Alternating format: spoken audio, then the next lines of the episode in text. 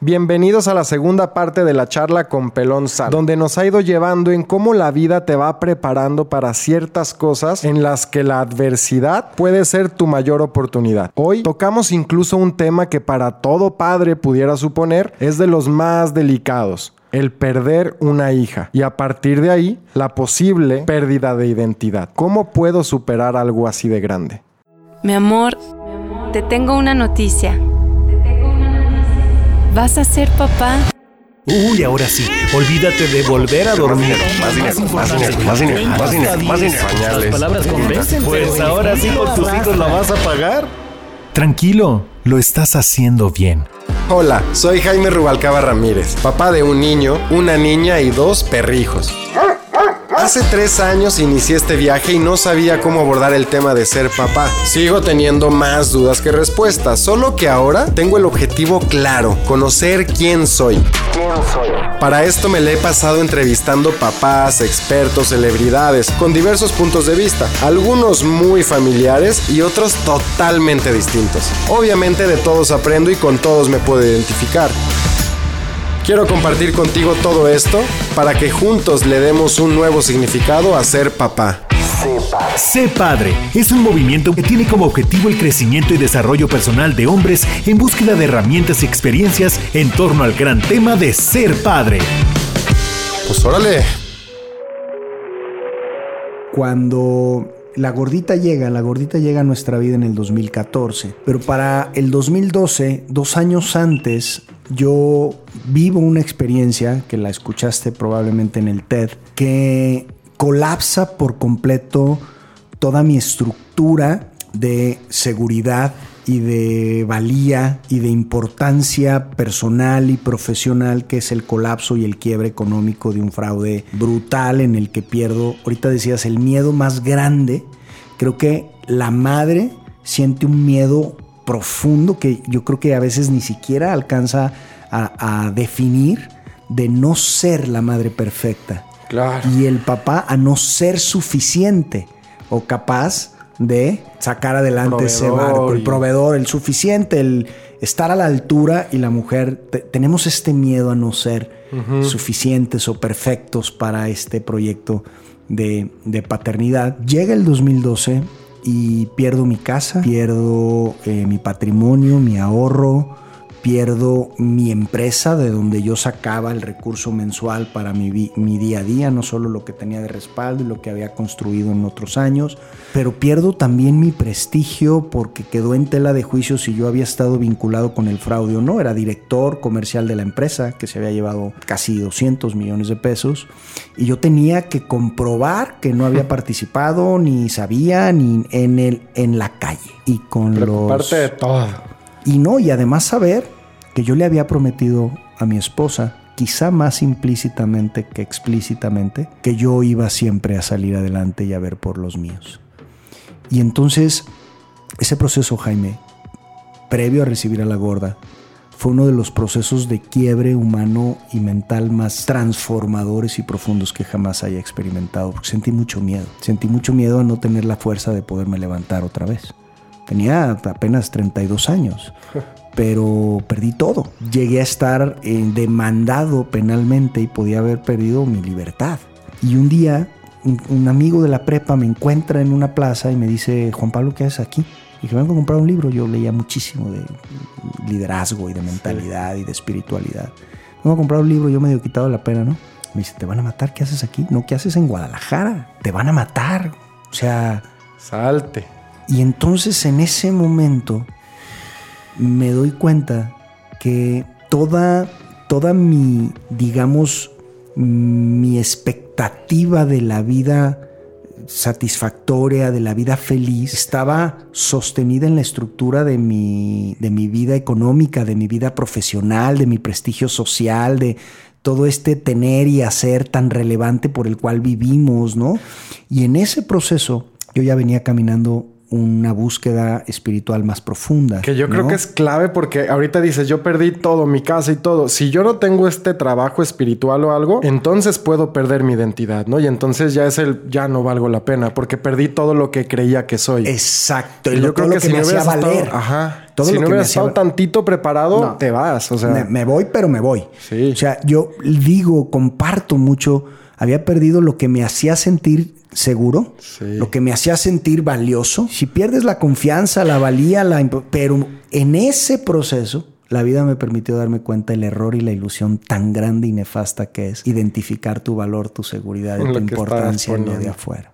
En, en la chamba, en la... la- porque- pero porque además es difícil porque la sociedad lo valida y lo aplaude. Claro, ¿no? Entonces, perdí todo, pero no me alcancé a perder a mí mismo. Ahí está. Y fue gracias al trabajo espiritual que ya había iniciado, pensando que podía perder a mi familia y a mi esposa. Es decir, son las crisis los que, las que nos invitan a hacer estos cambios o hacer estos reconocimientos o tomas de conciencia que van cambiando para siempre la forma en la que ves la vida. Cuando yo me veo, digamos, eh, en ese escenario, en, en esa, digamos, en esa noche oscura, sin lana, sin casa, lleno de miedo, sin confianza. Yo no tenía confianza, güey, no sabía si iba a poder este, Pues no, ¿En dónde ponías tu confianza, no? ¿Dónde? Si la había puesto en lo que lograba, en lo que tenía, en lo que aparentaba. Y entonces fui a buscar la confianza, la fuerza y la certeza en mi espíritu. En lo que pase lo que pase, yo había perdido mi casa, pero yo no dejaba de ser yo. Había perdido mi empresa y no dejaba de ser yo. Había perdido mi...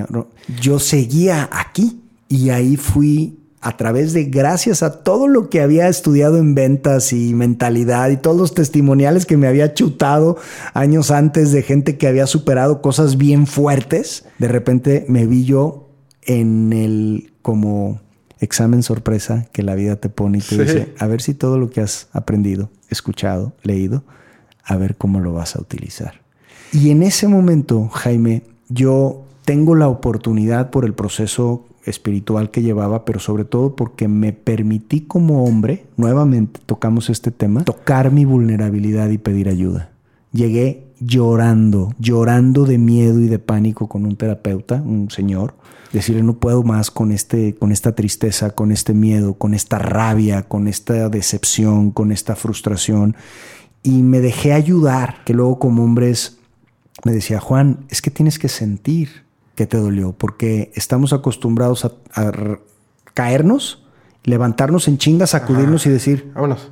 no me dolió. Y él me decía, recibe y reconoce que te destruyó. Eso no significa que te vas a quedar ahí, pero sí te va a dar la energía para salir adelante. Entonces, tuve que recibir toda la carga emocional y esto que de lo que estamos hablando de que el hombre está casi casi orientado a darle la vuelta, a negarle, a patear el bote, el proceso, para mí ese proceso de la vida fue no le vas a poder dar la vuelta, a sentir, a conectar.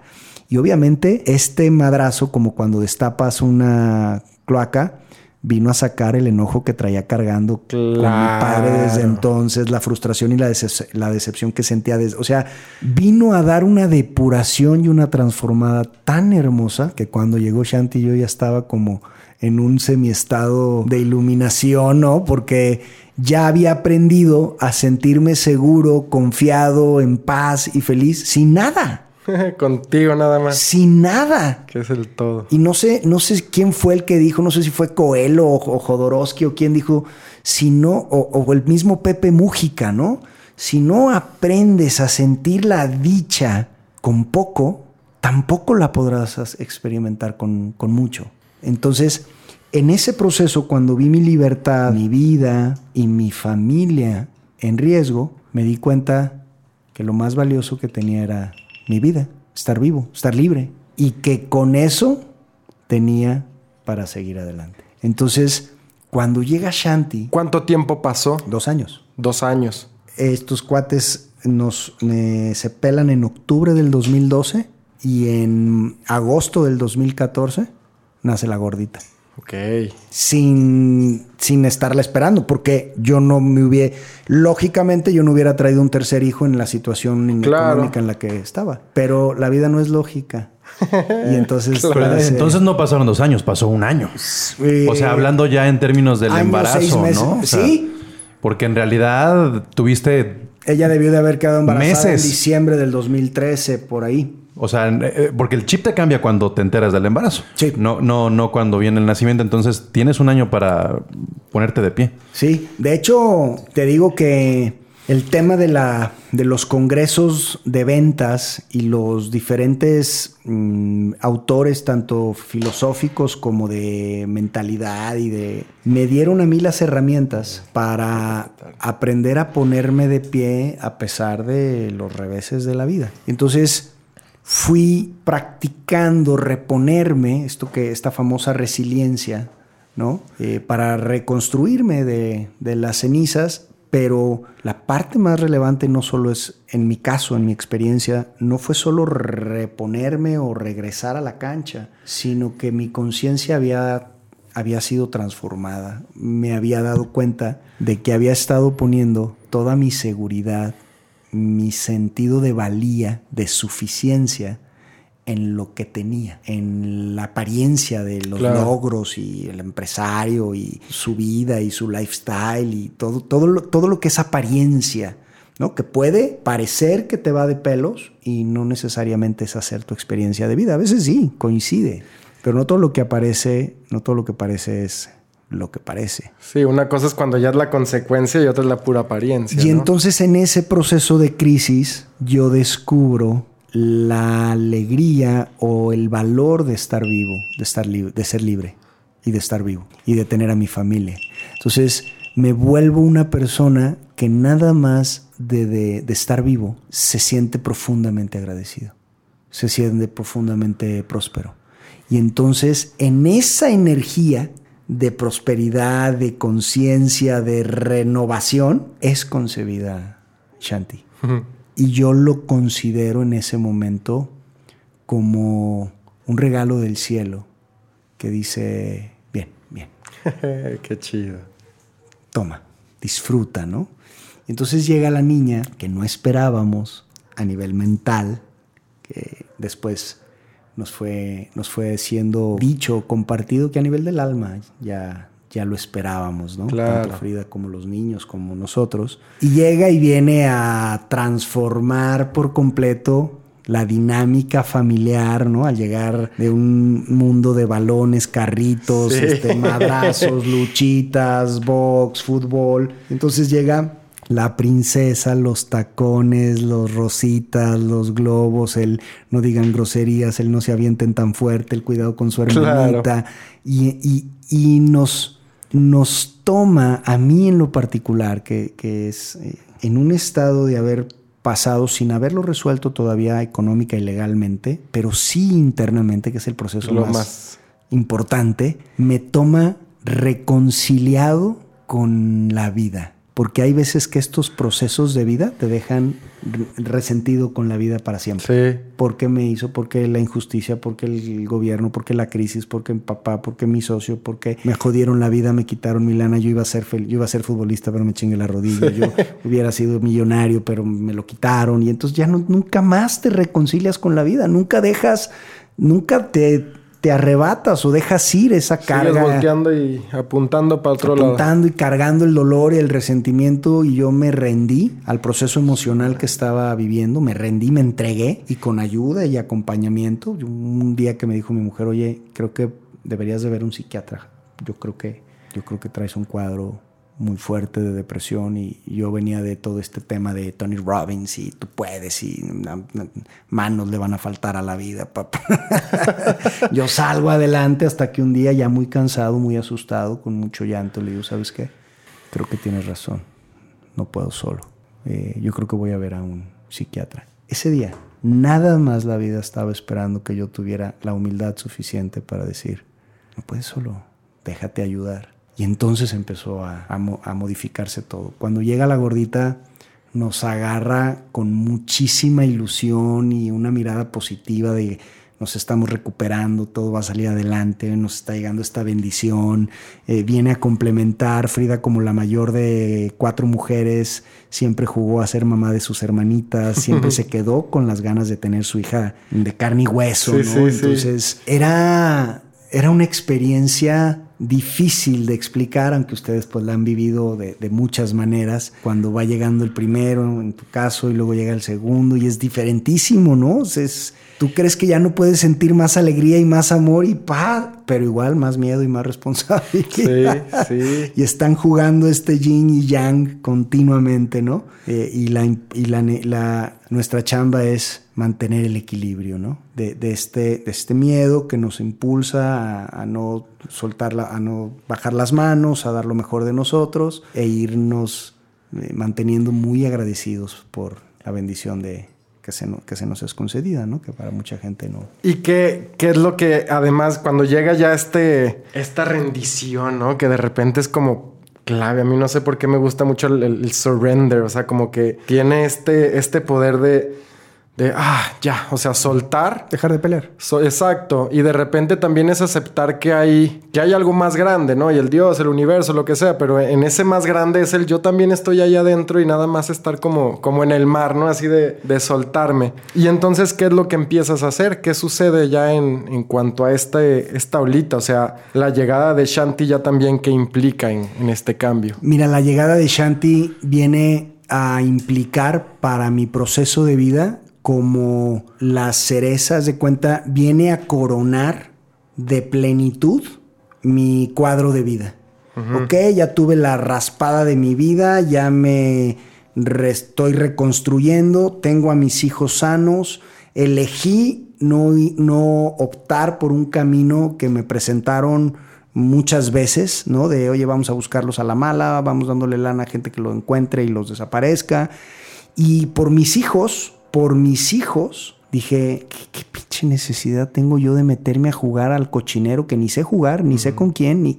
Yo tengo a mis morros. Y luego les dejo esa carga de más. ¿no? Yo tengo, no, no, pues les- le podemos, nos quitaron la- el patrimonio, pero si les quitan a su papá. Sí. Y entonces, como que Shanti llega y viene a como a poner esa última pieza del rompecabezas y lo ves completo por primera vez a mis 34 años, 35, y yo sentía una, una dicha, Jaime, y me pasó algo muy, muy cañón, y es que la experiencia que yo tuve con la niña fue muy diferente a la que había tenido con los niños, no solo por su género, sino por mi etapa. Claro, Por claro. la etapa en la que yo estaba. Realmente es, una, es un dicho filosófico que la belleza está en el ojo del observador. La profundidad, el milagro de la vida lo ve el corazón que ya la- lo aprendió. La belleza no está solo allá afuera objetivamente. Es un nivel de apreciación que has construido. Entonces, todo este proceso de pasar por el lodazal del, del- del enojo, me habían, me habían limpiado la mirada, eh, Jaime, y me habían hecho ver la vida como una promesa de esperanza, de bienestar, de dicha. Y luego en los ojos de la gorda, cuando la dormía en las nochecitas, cuando le daba su bibi en las noches, nunca antes con los morros había sentido la necesidad y las ganas de llegar tan temprano a casa como con la gorda. nunca. Y los adoro, los canijos, saben. Pero pues estás en el rollo de Sí. papá y sacar adelante la chamba y la chamba y te distraes y también cuando no te va bien, cuando no estás tan chido en la casa, hasta salirte Sí. a la chamba es la mejor excusa, ¿no? Darle la vuelta, no llegar Sí, evadir. evadir. Este, y entonces eh, la llegada de Shanti empieza a darme una paternidad mucho más tierna, mucho más sensible, mucho más este, presente, una paternidad más consciente. Empiezo a ver en cada pequeño acto una conexión que sucedía con mis hijos, pero yo no era consciente. Claro. La magia está sucediendo todo el tiempo. El tema es que seamos conscientes de ello, ¿no? Decía el Maestro Jesús, el que tenga oídos que escuche y el que tenga ojos que vea. Ahí está, ¿no? Esta esencia eh, divina que hace que todo esto sea una magia, güey. Pero hay pocos que lo alcanzan a ver. Y al verlo, pues la dicha que surge de, de poder reconocer esta, esta inmensidad, ¿no? Universo, Dios, existencia, de la que tú eres parte, de repente ver en los, en los ojos de la gorda como la profundidad de la propia existencia, que se ve como mamilísima, pero es algo que yo experimentaba. Y estoy seguro que además de la energía de la gorda, el proceso de depuración personal que había dejado la quiebra, me dio esta sensibilidad. Entonces me, hizo un padre muy sensible frente a una niña con una energía eh, amorosa muy particular. Para quienes la conocieron, hablaban de eso, ¿no? Porque luego como papá, pues eres papá cuervo, ¿no? Y tu hija y tu hijo son una belleza, pero cuando ya otros medio te comparten que su energía, su, su chispa era muy especial, dices, ah, bueno. Pues, no nada más la veía yo. No nada más la veía yo, sí tenía como esa lucecita que, muchos seres humanos ah, tenemos, ¿no? Claro. Esa, chispita. Entonces, eh, ese para mí, Jaime, fue la experiencia en carne, consciente, más dichosa y plena que yo había experimentado hasta ese momento, sin darme cuenta que se lo estaba atribuyendo nuevamente. Porque hablar de que entendí, de entender de que el valor personal no tiene que ver con el valor económico es medio lógico y, y hasta chingón se oye, ¿no? Pero hablar de que el amor y la alegría tan intensa y profunda que estaba experimentando nuevamente lo había puesto en un elemento fuera exterior, por más noble y lógico y entendible que sea, que pues, ¿cómo no? Si es tu hija, si es carne de tu carne. Y pues la vida me lo hizo entender cuando me la quitó. Porque entonces la prueba fue ahora, ¿cómo puedes volver a sentir ese amor, esa intensidad y esta dicha que sentías por estar vivo y vivir sin esa condición? Y la mente el ego este que te había platicado, este enemigo que ya había eh, eh, descubierto, que estaba jodiendo mi matrimonio, que es el que rompe todos los procesos de pareja, el ego de chamba, de sociedades, es el ego el que se interpone y interfiere, ¿no? es caprichoso. Y si el mundo y la vida no le da lo que quiere, como quiere, cuando quiere, se enoja, se molesta, se entristece, se victimiza se tira al piso, ataca. Claro. La mente es una máquina de condiciones que se para inconscientemente frente al mundo y le dice, satisfáceme, hazme sentir bien, alégrame, hazme sentir importante. Y si esta condición no está, voy a hacer berrinche. Ah, pues entonces yo tampoco juego. Entonces yo tampoco juego. Entonces yo no sonrío, entonces yo no estoy chido, entonces yo no estoy cool, entonces a mí ya, tu vida ya no me ayudaste, yo ya no juego contigo. Entonces, la plenitud o la culminación de alegría o de saber que además ya teníamos la familia completa, ¿no? Desde el punto de vista de ya se operó, ya no hay, este, ya no hay más oportunidad, que siempre hay, de hecho, luego se volvió a abrir nuevamente a la oportunidad de, ser papás nuevamente. Eh, fue para, para mí, para Frida y para los niños, fue, te digo, como esta cerecita que vino ya a colmar y a adornar el pastel de una vida que ya llevábamos mucho tiempo trabajando personalmente nosotros, que empezó con la crisis del matrimonio, luego con el quiebre económico, nos fue puliendo porque nos permitimos y nos dimos a la tarea humildemente de decir, esto estos aspectos críticos o incómodos nos están invitando a transformarnos, a aprender, a cambiar, en lugar de son la excusa para madrear este, todo, ¿no?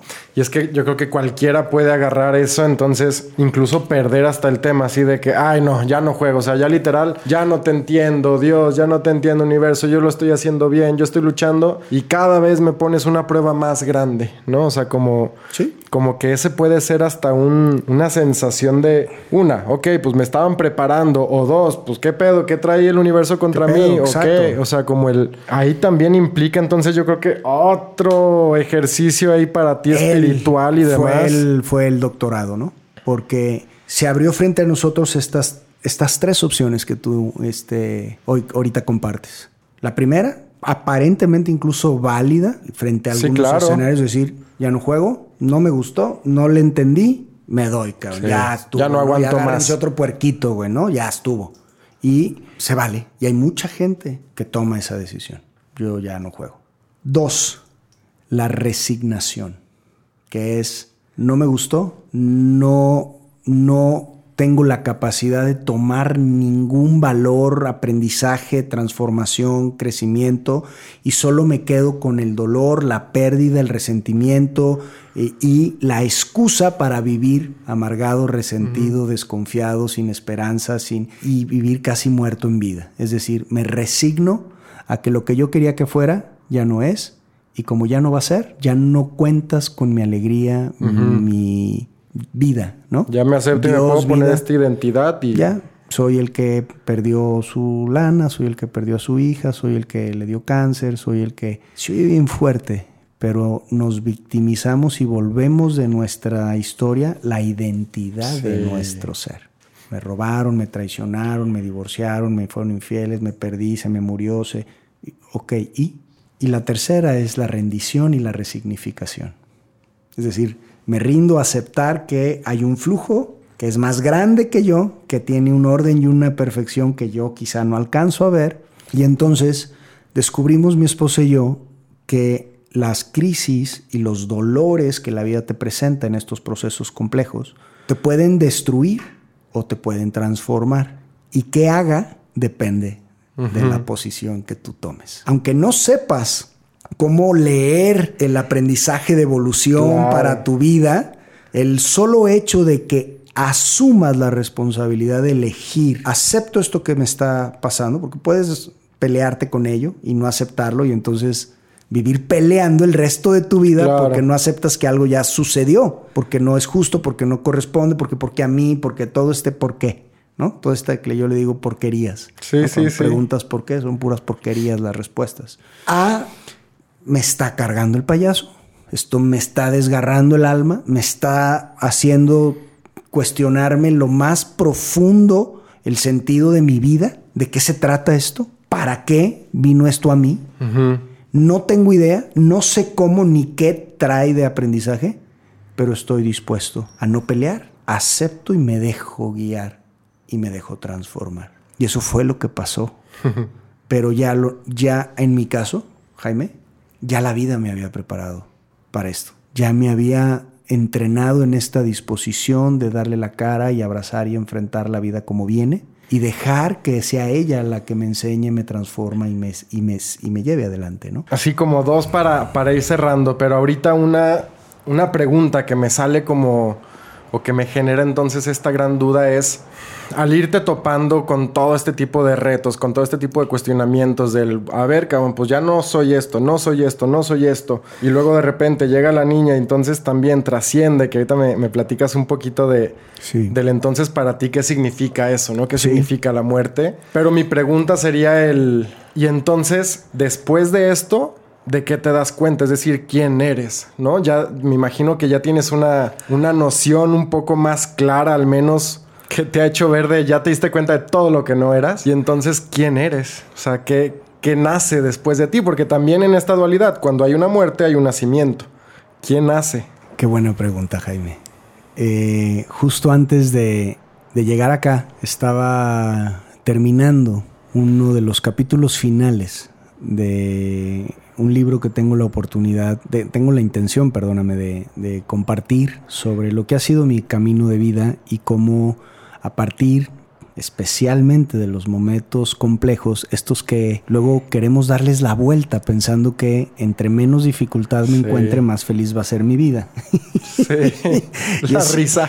y es igual que con los papás. Claro. ¿No? Entre más le quites a tu hijo los procesos de confrontación, de adversidad, porque los quieres mucho y no quieres que le batallen, más capacidad de hacerle frente a la vida les estás robando con una noble intención de que no vivan lo que tú viviste, ¿no? Pero si somos honestos, es esa exigencia que yo viví de mi padre, bien dejó una huella de inseguridad personal o de insuficiencia, pero bien también me dio un carácter para enfrentar la vida y no sacarle. güey. Entonces, todo trae esto que tú decías, un amor tan grande de ser papá, pero un miedo tremendo, porque esta realidad es dual y no hay luz sin sombra y no hay sombra sin luz y parte de la dicha es aprender a abrazar ambas. Aceptarlas.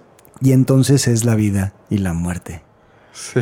Porque pareciera que son los opuestos, pero no lo son. Entonces, hablo de la trascendencia de Shanti, porque la connotación de muerte nos habla de término. De que se, hay un fin. El fin, ahí acabó mi paternidad con ella, su vida y todo lo que de, de ahí se desprendía. ¿No? Es decir, que es lo que nos arrastra a la decepción, a la tristeza más fuerte. Después del TED tuve la oportunidad de que me invitaran a la gira de Jorge Bucay, ¿no? un gran Sí. escritor de libros, terapeuta. Él, como clínico, ¿no? como un psicólogo eh, estudioso, me decía Juan, puedes estar seguro de que la pérdida de un hijo es el proceso más complejo a darle la vuelta.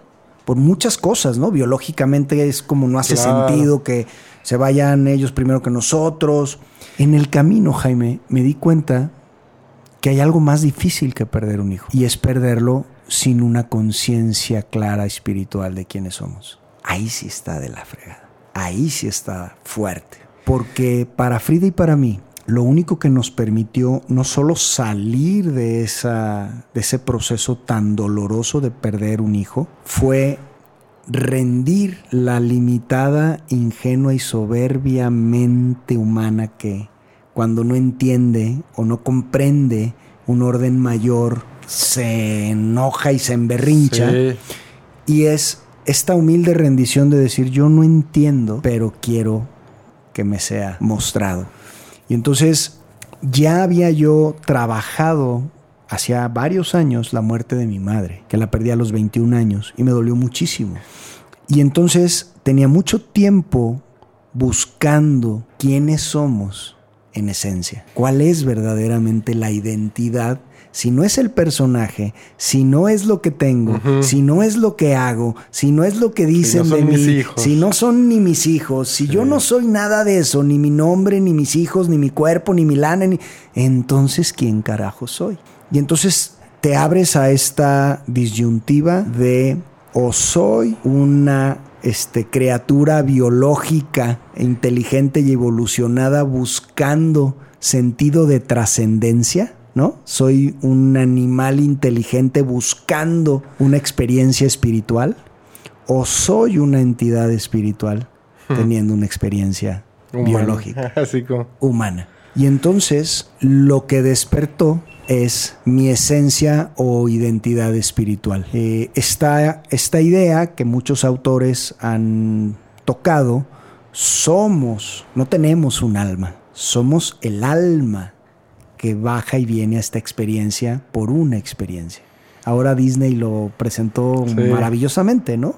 Este soul, esta almita, esta entidad que pertenece a un plano que no conoce término. La vida, decían los físicos, no- la energía no se crea ni se destruye. Esta esencia de energía, de conciencia, a la que llamamos alma o espíritu, que es lo que anima el personaje y la botarga que viene acá y juega a ser hombre o papá o esposo o empresario o cantante, es una experiencia fascinante y maravillosa. Pero la esencia, lo que anima, el que está atrás del personaje, es una conciencia que no conoce el término cuando acontece esto que llamamos muerte. Claro. Ese proceso es el proceso en donde el alma trasciende nuevamente su limitación física, su personaje y esa historia vivida. La trasciende, va más allá, sigue, continúa su viaje y su experiencia. Y entonces, para nosotros, eh, Shanti baja a su experiencia humana, como yo, como Frida, como mis hijos. Cada quien baja con un propósito de aprendizaje, de evolución.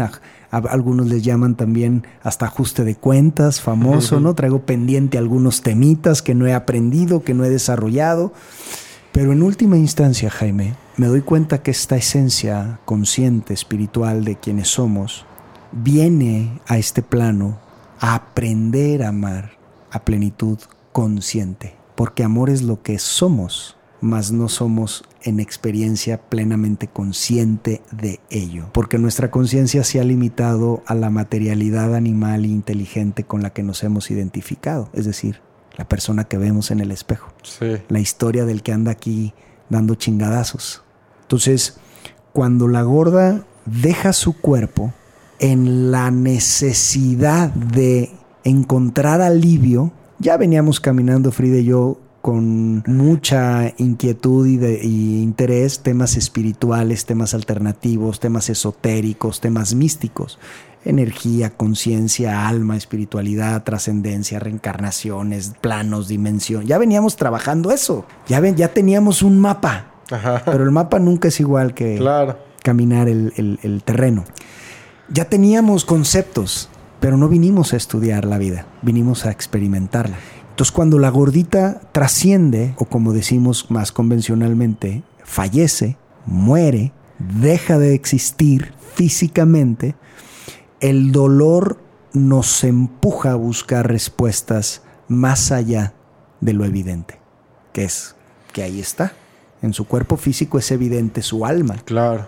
Yo no puedo ver el alma porque su frecuencia de energía es mayor o superior a lo que puedo percibir, aunque hay gente que lo puede percibir. Aquí ahorita existe una cantidad de datos de información, de archivos, imágenes, que no podemos percibir hasta que un decodificador de microondas lo baje, lo aterrice y lo manifieste. Aquí están todas las rolas posibles subidas en la nube mundial. todas están disponibles. Ninguna la escucho, ninguna la percibo, porque están en una realidad superior de formato, frecuencia perceptible. Lo mismo sucede con el alma. El alma para ser percibida y relacionarse requiere un hard case. Sí. Y entonces el cuerpo que nos alberga es solo el hard case, que permite que esa esencia espiritual viva, ame, llore, cante, anhele, se caiga, se frustre y vaya aprendiendo de su propia experiencia quién es y a qué vino. Y entonces cuando se va la gorda, Frida y yo empezamos a tener experiencias y contacto de verificación de la continuidad de la vida de Shanti, del alma, después de la muerte. Oye, ya, de hecho, lo platicábamos en, en- Tengo un podcast con Pablo. Y de entrada el tema, ¿no? El tema de la muerte es un tema tabú, es un tema que no se toca, es un tema que, que si yo conozco a alguien, híjole, me cuesta trabajo preguntarle, hacérselo mencionar, no lo quiero que lo revive. bla, bla, bla. Y entonces es un tema difícil. Tienes tú ya con tu pareja como, como un poquito más de preparación, se está trabajando y demás, pero ¿y cómo lo trabajaron, por ejemplo, con Juan Carlos y con Iker? Es decir, ellos que a lo mejor no tenían una, no tienen toda la premisa cultura y demás, que entonces no están como ten- tan maleados, pero al mismo tiempo no tienen la otra parte. ¿Cómo Claro. se manejó con ellos y cómo desde esa paternidad, cómo se trabaja? Porque también puede suceder que te enfocas tanto en esta pérdida que pierdes lo que sigue acá. Totalmente de acuerdo, totalmente de acuerdo. Y, y tengo autorización de, de mi esposa a hablar por ella, aunque no es lo correcto, de compartirte aquí en este espacio, aunque entiendo que está dedicado especialmente a, a- a los padres, pero no solo exclusivo a los, a los hombres. Claro. Cuando recién trasciende la gordita, cuando fallece la gordita, eh, Frida y yo, pero sobre todo Frida como madre, este, les, les hablaba de que a nivel biológico ellas nos llevan una ventaja en cuanto a, a- a conexión, o sea, la conexión de una madre con su hijo es- Claro. es- va a planos más allá de los que el padre logra conocer, ni que uno sea mejor o peor, son solo diferentes. Sobre todo en los primeros cinco años, sobre todo en los primeros tres años, el hijo es una misma entidad energética con la madre, de tal manera que la partida de su materialidad es como si le hubieras arrancado literalmente Sí, la piel sí. a una madre, literalmente la piel a una madre. Al padre le arrancas el corazón, la cabeza y por ahí hasta los chompiros, pero a la mujer le arrancas la piel. Y entonces ella no, no podía ni pararse a atender a los otros dos niños. No, no, no, no porque no quisiera, los ama profundamente, pero el dolor era tan intenso Devastador. que dejas de ver a los otros dos, su vida, su necesidad. Ahí están, están ofreciéndote lo mismo. Eh, no Y lo también mismo, tienen pero su duelo, Tienen su duelo, y, pero es, eh, es bien complejo. Es bien complejo. Y el hecho de que aunque no sentía inicialmente el impulso de salir adelante por ellos, porque no lo pudo hacer inicialmente, sí creo que su vida, que ellos estuvieran presentes, evitó que Frida considerara, y yo quizá, con mayor enfoque, decir ya no juego Claro. ya no entendí, me quitaste lo que más quería, conmigo ya no juegas, conmigo ya no cuentas. Entonces, sin darles una atención, porque no es posible, aunque a veces sí hay manera de dónde sacar fuerza, y las mujeres especialmente, a veces más que los hombres, este, sacan hasta de lo impensable fuerza física para sobreponerse y levantarse cuando no quieren ni, ni existir. Y se levantan y les dan de desayunar y los vuelven a atender y no sé qué. ¿Cómo fue que atendimos el proceso con ellos? Igual que lo que te dicen en un vuelo de, de avión. Primero, pon tu mascarilla y garantiza que tú ya puedes respirar, que ya no vomitas dolor, tristeza, enojo tremendo. Esto sí pasa todo un proceso. Claro. Y después voltea atender a tus hijos, ¿no? ¿Qué pasa? Pasa mucho que los padres y las madres nos olvidamos de atender y de resolver nuestro proceso emocional por salir nuevamente y darle la cara. No puedo dejar de chambear, no me esperan. Mi, mi mujer incluso metió una iniciativa de ley para que una madre que perdiera un hijo tuviera 90 días de permiso de ausentarse al trabajo. Hay muchas madres que una semana después de que en estratos más complejos, ni siquiera Claro. medios, tienen que volver a presentarse a trabajar y si no se presentan las corren como estén, destrozadas, eh, emocional, mental.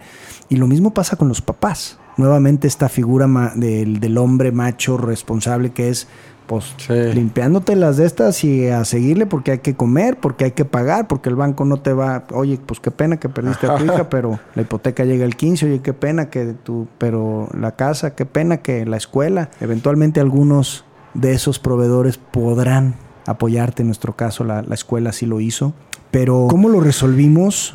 Fue dándole entrada auténtica y real, sin distorsión, a todo lo que nosotros primero como papás sentíamos. Nos mostramos totalmente vulnerables, Otra vez. destrozados, lloramos, pero nunca dejamos de hablar y de darle la cara al tema. Y ellos a veces no querían. No quiero, mamá. No quiero hablar de Shanti porque me pongo triste. claro. Yo también me pongo triste. Yo también lloro. Pero es importante. No sé si les tocó ver. Hay una película muy bonita de Will Smith que es eh, Belleza Inesperada, ¿no? En donde este cuate eh, pierde a su nena y no puede hablar de ello. Es, es parte del proceso terapéutico. Tienes, tienes que poder, no tienes que, pero por lo menos debes de intentarlo, ¿no? Y empezar a hablarlo y empezar a escribirlo y, y eso va dándole salida a todas esas emociones, a todo ese enojo, a toda esa rabia, que hay una serie de procesos emocionales que se experimentan. El enojo, la tristeza, la negación, todos ya estudiados y conocidos por la tanatología. Pero es importante, yo en algún momento me quise hacer el fuerte frente a mis hijos. Y luego llevamos a el chiquito a- con una terapeuta familiar. Y entonces la terapeuta me dijo, ¿sabes por qué tu hijo no avanza? Porque está queriendo hacerse el fuerte igual que tú. Claro. En ese momento, me ro- o sea, el- en el momento en que me hice consciente de que esta buena intención de darle fuerza solamente estaba reteniendo y conteniendo exactamente igual que lo que yo estaba intentando hacer, pero lo que eso le iba a impactar, lo que eso iba a explotar después en su vida. Entonces ese día nuevamente me senté eh, frente a él porque ahí estaba guiándome la terapeuta. Claro. Es que es igual de congruente, ¿no? O sea, el... Y entonces viéndolo a los ojos le dije, hijo, puedes perfectamente llorar. Y entonces yo me permití llorar con él ahí Claro. enfrente. No tienes idea la, digamos, la catarsis, el llanto tan, ah, como tan de descanso. Sanador. Y nomás se abrazaba conmigo y los dos estábamos ahí chillando como dos seres humanos, humanos, totalmente vulnerables, aceptando y viviendo el proceso como era, no como debe de ser. Claro. Y eso les permitió a ellos darle salida, reconocimiento a sus emociones, expresarlos. Nosotros buscamos, no los llevamos a atender a ningún terapeuta que nosotros no hayamos ido. Nosotros fuimos con brujos, chamanes, este, mediums, este, videntes, terapeutas familiares, convencionales, clínicos, reiki, armonización, todo. Sí. Y a todos lo llevamos. A todos los llevamos. El, día que, el día que encontramos una medium que nos contactó con Shanti, de esas veces que por más escepticismo que tengas, se te caen los calzones de lo que te está diciendo la niña a través de esta persona, les dijimos a los niños, ¿quieren ir a hablar con su hermanita? Mm, qué chido. y los llevamos y les hablamos entonces de manera natural, emocionalmente y psicológicamente de lo que es dejar el cuerpo, de cómo la, el alma no muere, la vida de la persona que dejó su cuerpo solo trasciende esta realidad material, su vida continúa, su proceso evolutivo continúa, este, hay formas de hacer esta conexión ahora espiritual, ya no física, ¿no? De, de dialogar. Entonces empezamos permitiéndonos vivir desde lo más humano que es este proceso de desgarrador, eh, confuso, eh, sin sentido, y todos lo fuimos hablando y llorando y gritando juntos. Y hablábamos en familia, los cuatro, a moco tendido. ¿Qué te duele? ¿Qué, qué extrañas más de tu hermanita? Platícame, ¿qué extrañas más de tu hermanita? Y Frida lloraba ahí enfrente de ellos y ellos se abrazaban con ella. Mami, no estés tranquila, estoy bien, hijo. Solo, solo me duele, pero estoy bien. Claro. Solo estoy bien. Como ¿no? perder ese, ese tema de llorar está mal y todo. el- yo creo que cuando se, se habla, se vive, se experiencia, o sea, como que realmente es el. Volvemos al tema, ¿no? De lo importante del, del empezar a hacer contacto con eso y aceptar estas emociones, recibirlas. ¿Qué consejo darías para alguien que está cuestionando su identidad? Ya sea porque exactamente me acabo yo de enterar que voy a ser papá y entonces es algo que no quería, vamos a ponerle desde esa identidad del no, no quiero ser papá. O está cuestionándose su identidad porque está perdiendo algo muy fuerte, o está cuestionándose su identidad por cualquiera de las razón. ¿Cuál sería como este punto clave del, del qué le dirías a alguien que está exactamente en ese quiebre? Híjole, eh, tú que mm, escuchaste el TED, debes acordar que inicio con una frase del principito, Sí. que dice lo esencial es invisible a los ojos. Le diría que lo que yo he ido aprendiendo es que todas y cada una de las experiencias que estamos viviendo, que enfrentamos o que llegan a nuestra vida, aunque mentalmente nos parezcan inoportunas, injustas, desmedidas, incorrectas, no me gustan, no las quiero, lo que yo te diría es que aceptes y te entregues y te rindas a lo que estás viviendo tal como lo estás viviendo, desde el plano más auténtico de tu emoción, no de tu pensar. Si es rabia, si es decepción, si es tristeza, si es lo que traiga, lo que suscite la experiencia que estás viviendo, este quiebre, ¿no? De quién soy, cuánto valgo, de qué, qué me hace valioso. Y, y estás frente a esta disyuntiva no deseable, normalmente, porque mientras sea deseable, ni te cuestionas, ¿no? Claro. Que no se acabe. Pero lo bonito que tiene, lo bonito que se oye bien fuerte, lo bonito que tiene la adversidad es que empieza a hacerte cuestionar lo que no te has cuestionado. Si no te lo cuestionas, no vas a llegar a las respuestas. Dice la, dice la escritura que me gusta mucho citarla, busca y hallarás. Toca la puerta y se abrirá. Pero que no se cuestiona realmente nada, si no buscas respuestas, es difícil que las encuentres. Y si, la, y si no las encuentras, es difícil que, las, que permitas que esas respuestas vayan modificando y transformando.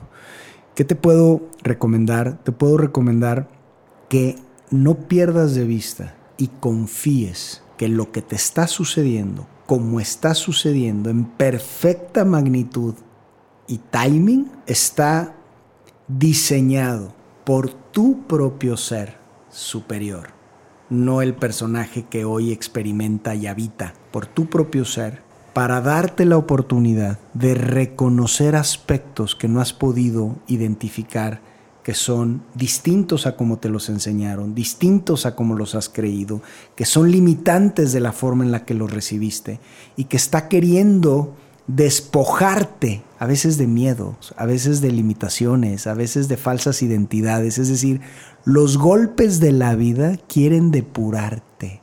Yo le decía a un amigo, eh, aprendí que la vida me fue quitando lo pendejo a putazos.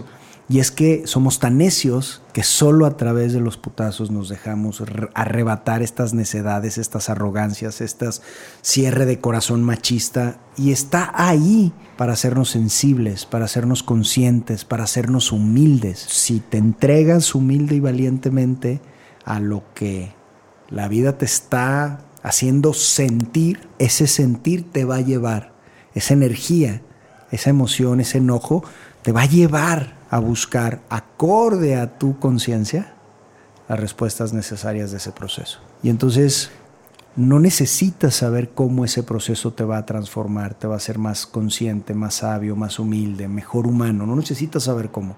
Si supieras no hubiera sido necesario el evento. Más como no lo sabes, el evento sucede. Cuando ya tienes conciencia de tu identidad espiritual, es decir, yo soy esta almita que bajó y como cuando estás jugando Mario Bros, perdón por mi chavarruqués, y estás intentando hacer lo mejor que puedes y te mueres, en el juego no te deprimes, porque el que se murió es el personaje que está intentando rescatar a la princesa. Ve y juega tu juego en el mundo y rescata a la princesa y logra todo lo que quieras y cumple tus sueños y, y todo este rush de mm, alcanza tus sueños y porque entonces vas a ser feliz. Juega tu personaje, juega tu Matrix. Pero no te olvides que atrás de ese personaje que se puede morir, que se puede enfermar, hay un usuario permanentemente invulnerable que está aprendiendo de tu juego. No pierdas de vista que cada experiencia está buscando hacerte recordar que en esencia eres esta capacidad de sentir amor por todo esto. Y eso fue lo que nació cuando Shanti se fue. La identidad de que yo soy mi capacidad de amar esto pase lo que pase. Gracias. Gracias, gracias, gracias. Felizmente agradecido de, de esta charla, del tiempo que nos, nos dedicas, el tiempo que nos compartes.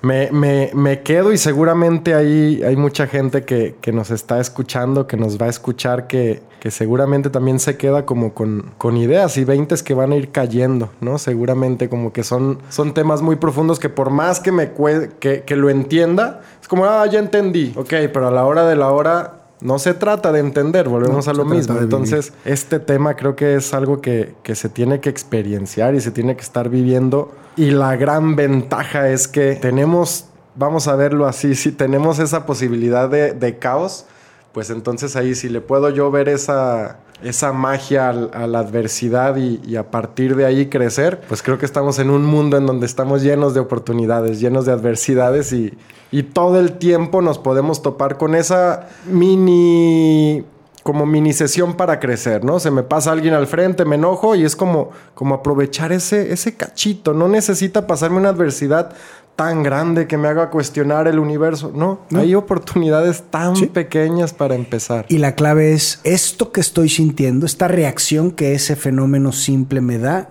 ¿Qué dice de mí? Si uno va teniendo la conciencia de tomar estas micro oportunidades, va eliminando la necesidad de una oportunidad muy fuerte. Cuando el llamado de la vida ha subido de tono y de nivel es porque ha mandado 20 o 30 micro oportunidades de conciencia, humildad, sabiduría, mejora y nos las hemos pasado por el arco del triunfo porque el, ego no asume su responsabilidad de que lo que ve allá afuera, tú puedes ver un mundo lleno de oportunidad y de esperanza en medio del caos. Claro. Puedes, hoy puede costarte trabajo, pero sí se puede. O puedes ver un mundo completamente dado al traste y yendo de empicada a la perdición. Lo que veas, lo que tú veas, va a determinar tu experiencia del mundo. El mundo está ahí como es. Esta posibilidad esperanzadora o este destino fatídico está aquí. Oye, ya manera de, de cierre, hablando porque también en este en este mundo, en esta sociedad, exactamente nos regimos por el tiempo, ¿no? Hablamos del presente, los futuros, pasados y demás, Pero el tiempo, como cierre y a manera de invitación, ¿por qué para ti es tan importante el tiempo? Que de hecho ahí nos veremos próximo en tu, en tu curso. Buenísimo. Pero exactamente el, el qué es eso, de qué se trata, qué es el tiempo para ti y por qué es tan importante medirlo o al menos como saber fluir en él. A nivel humano, el tiempo es su destino. Ok. Solo para el, solo para el hombre, Claro. el tiempo es un destino que es más importante, debiera de ser, que la lana y que cualquier otro recurso de conocimiento. Sin tiempo, en esta Sí. experiencia, no hay ni conocimiento ni dinero que sirva de nada. Claro. Mientras tengas este recurso, esta idea de experiencia, que solo es un- una línea de experiencia continua, tienes oportunidad de crear, de lograr, de construir, de conocerte, de aprender, de todo a lo que tu almita vino, ¿no? Este, el alma pertenece a este campo atemporal. Esto que en nuestra catequesis nos hablaban de la vida eterna Claro. pero el alma viene de un plano de eternidad a tener una experiencia temporal. Ese es el primer contraste de la experiencia humana, que siendo una esencia eterna, se experimenta temporal y limitada. Sí. Entonces, esa idea de muerte como término le dota al tiempo de un valor único, ¿no? Es decir, si bien mi conciencia espiritual, mi alma, no va a terminar su experiencia cuando Jaimito deje este cuerpo, lo que Jaime puede experimentar como lo puede experimentar solo Jaime, nunca más va a volver a ser. Claro.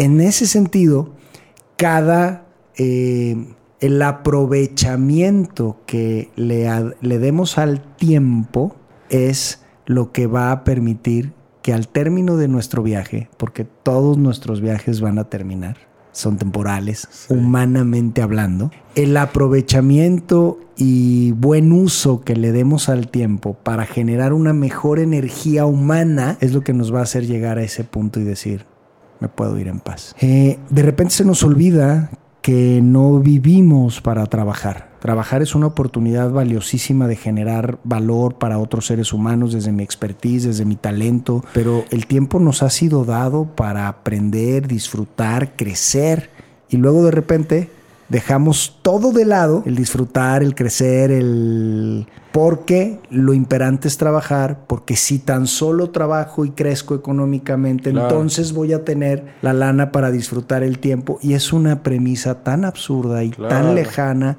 a lo que realmente en esencia es esta oportunidad temporal de decir eh, qué voy, a qué voy a dedicar y cómo quiero vivir este espacio de tiempo en el que quiero eh, alcanzar o lograr o compartir algo, ¿no? Entonces, tu experiencia de vida, humanamente hablando, va a depender de tu energía y el buen uso que le des a tu tiempo. Entonces, para mucha gente a nivel, digamos, eh, experiencia, a veces está teniendo buenos resultados económicos o profesionales, pero no está teniendo una vida satisfactoria ni disfrutable.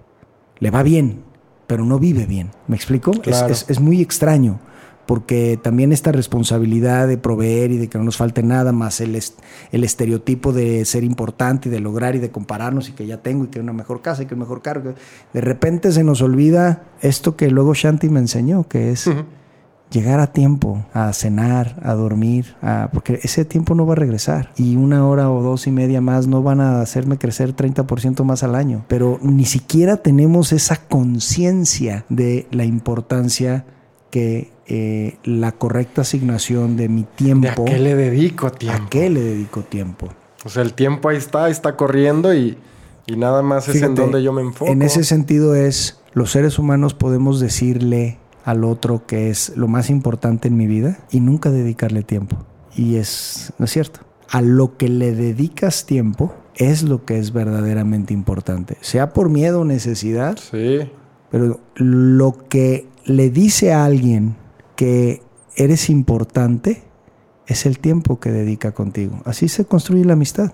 Porque pasamos tiempo juntos. No hacemos nada, no me das nada, no me regalas. Es el tiempo que hemos pasado juntos me dice, dime qué otro recurso más valioso encuentras tú que el tiempo. claro. estas, estas minutos, estas horas que llevamos aquí, no van a regresar jamás. Pude haber estado con mi esposa, pude haber estado con mis hijos, pude haber estado generando dinero. ¿Qué hace que haya hecho importante estar enfrente de Pablo y enfrente de Jaime? ¿Qué hace importante para ellos también? Entonces esa es la intención y la idea de lo que puede generar este espacio de tiempo vivido. Entonces el tiempo es el recurso que humanamente tenemos para cumplir el propósito del ser espiritual que vino acá.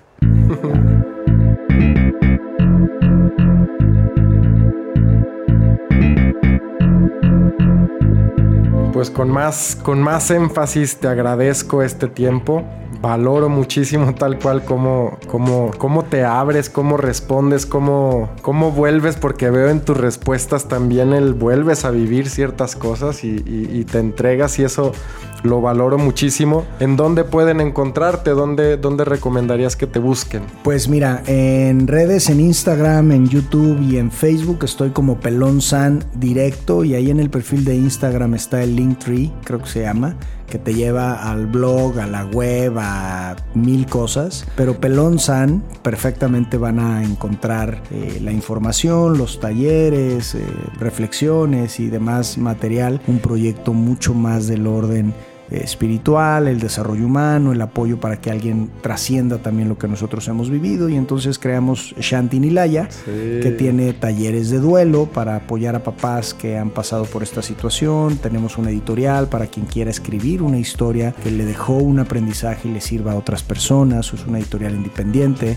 eh, tenemos talleres de meditación, de encuentro, desarrollo profundo de la, la conciencia de espiritualidad, que es quien soy, como esta esencia y este potencial de amor, más allá de lo que el personaje le gusta o no le gusta y se emberrincha y no se emberrincha. es, aprender a jugar el monito y no que el monito te juegue a ti, ¿no? Entonces ahí Pelón San en Instagram, Facebook y YouTube, ahí pueden encontrar. Eh, información. 100% recomendable. Gracias. Pues muchísimas gracias. los dos, gracias por la invitación. Yo me siento muy halagado y honrado de que me inviten a este espacio tan, tan chido para, para compartir lo que ha sido su propio caminar como padres y cómo la paternidad les ha ido enseñando y revelando aspectos de su propia vida y de su sentido eh, más profundo, ¿no? Entonces, pues muchísimas gracias por la invitación y por compartir con, conmigo este espacio. Al contrario, muy agradecido. Estar en desacuerdo con algún punto de vista es una gran oportunidad de encontrarme a mí mismo. Eso es desaprender. Sé padre. Sé padre.